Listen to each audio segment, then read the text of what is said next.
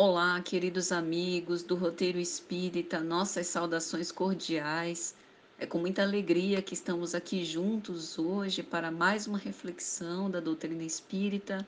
Eu sou Patrícia Lins, oradora e escritora espírita, e hoje nós vamos refletir sobre o tema Não Temas, uma apologia à verdadeira coragem. Separei duas questões íncitas em O Livro dos Espíritos, o livro segundo, O Mundo Espírita ou O Mundo dos Espíritos, capítulo de número 9, Intervenção dos Espíritos no Mundo Corporal. Na questão 541, Kardec vai refletir sobre a posição dos espíritos durante os combates e pergunta assim: em uma batalha, há espíritos que assistem e sustentam cada partido? Ao que os bons espíritos responderam sim, e que estimulam a sua coragem. E na questão subsequente, Kardec pergunta se em uma guerra a justiça está sempre de um lado, como os espíritos tomam partido pela injustiça. E os espíritos elucidam que há espíritos que não procuram senão a discórdia e a destruição. Para eles, a guerra é a guerra, a justiça da causa pouco os impressiona. Essa questão sobre os combates e a guerra e a forma como os espíritos influenciam, dando-nos coragem, nos influenciando para as lutas, para a perseverança nos nossos ideais, ou estando do lado daqueles que só querem sustentar esse conflito e a destruição, é muito interessante para a gente pensar os tempos que ora passamos, que ora vivemos. A pandemia, enquanto guerra invisível a esse flagelo destruidor, tem suscitado, principalmente nos corações cristãos, muitas inquietações.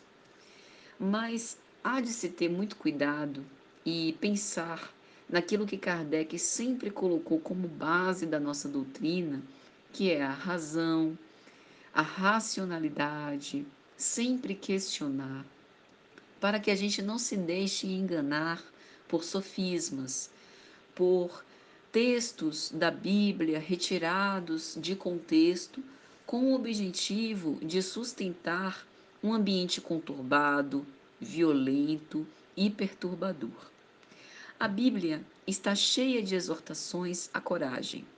Hoje eu trouxe um versículo do Antigo Testamento, o livro de Isaías, capítulo 41, versículo 10. O profeta vai dizer: não temas, porque eu sou contigo. Não te assombres, porque eu sou teu Deus. Eu te fortaleço e te ajudo e te sustento com a destra da minha justiça. Bem se vê que no nosso atual estágio de evolução, ainda imperfeitos nesse estado transitório, é difícil a gente ponderar qual é a verdadeira justiça. E por isso, é importante que a gente se lembre das características de Jesus para que a gente pense de que lado está a verdadeira coragem. A gente nunca viu Jesus anuir com crime disfarçado de legalidade. Nós nunca vimos Jesus estar ao lado daqueles que humilhavam os seus semelhantes. A gente nunca viu ele corroborando a hipocrisia travestida de honestidade. Nunca viu ele assinando embaixo de qualquer ato que fosse de discriminação. Pelo contrário, Jesus quebra paradigmas reiteradamente nos seus ensinos e nas suas vivências. Nas parábolas, basta às vezes, pega o símbolo do samaritano como exemplo de caridade, enquanto diz que o sacerdote e o levita, por exemplo, na parábola do bom samaritano, deram de ombros e não se importaram com o mal do outro. Apoiou a mulher adúltera, não pelo adultério, mas como espírito imortal, né, nas lutas e necessitado de perdão, como todos nós também somos necessitados.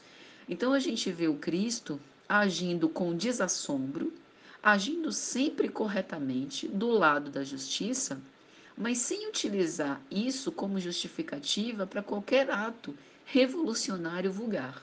Ou seja, a gente nunca viu Jesus, em nome da justiça, agindo com violência.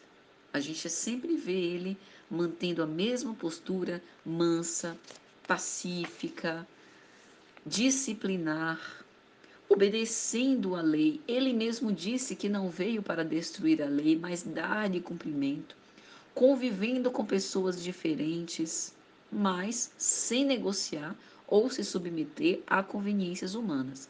Foi o mesmo Cristo quem disse: dai a César o que é de César e a Deus o que é de Deus. O que implica dizer que ele nunca insuflou o ânimo de quem quer que fosse para se contrapor às decisões dos governos, né? Às decisões daqueles que estavam com o poder transitório nas mãos.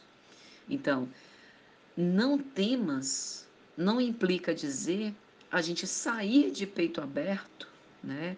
Acreditando que todas as medidas que são postas pela ciência, né, que são comprovadas pela razão, não servem de nada, porque isso é espalhar inverdades e colaborar para um posicionamento anarquista e violento.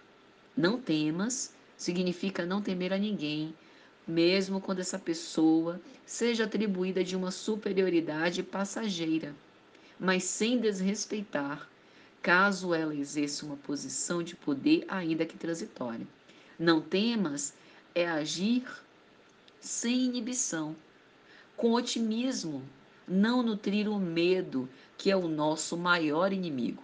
Não temas é ter a coragem de viver, mas não deixando de observar aquelas formas, né? Aqueles métodos, aquelas posturas que podem salvaguardar a nossa vida.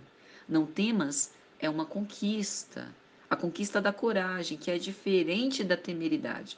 A temeridade implica imprudência, impulsividade, ousadia excessiva, porque aquele que tem verdadeira coragem e que não teme, sabe esperar, confia, age no momento próprio.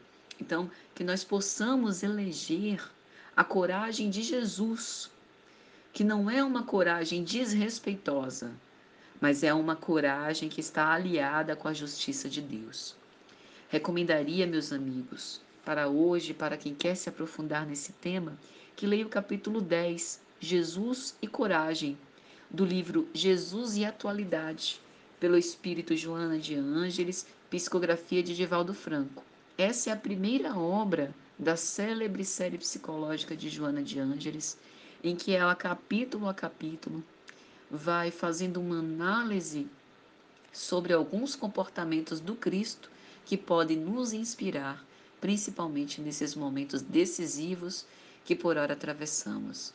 Que Jesus nos abençoe a todos, nos envolva no seu imenso amor e paz, e que, insuflados, inspirados pela sua coragem, sempre justa e pacífica, nós possamos estar prontos para os enfrentamentos necessários. Até a próxima, se Jesus assim permitir.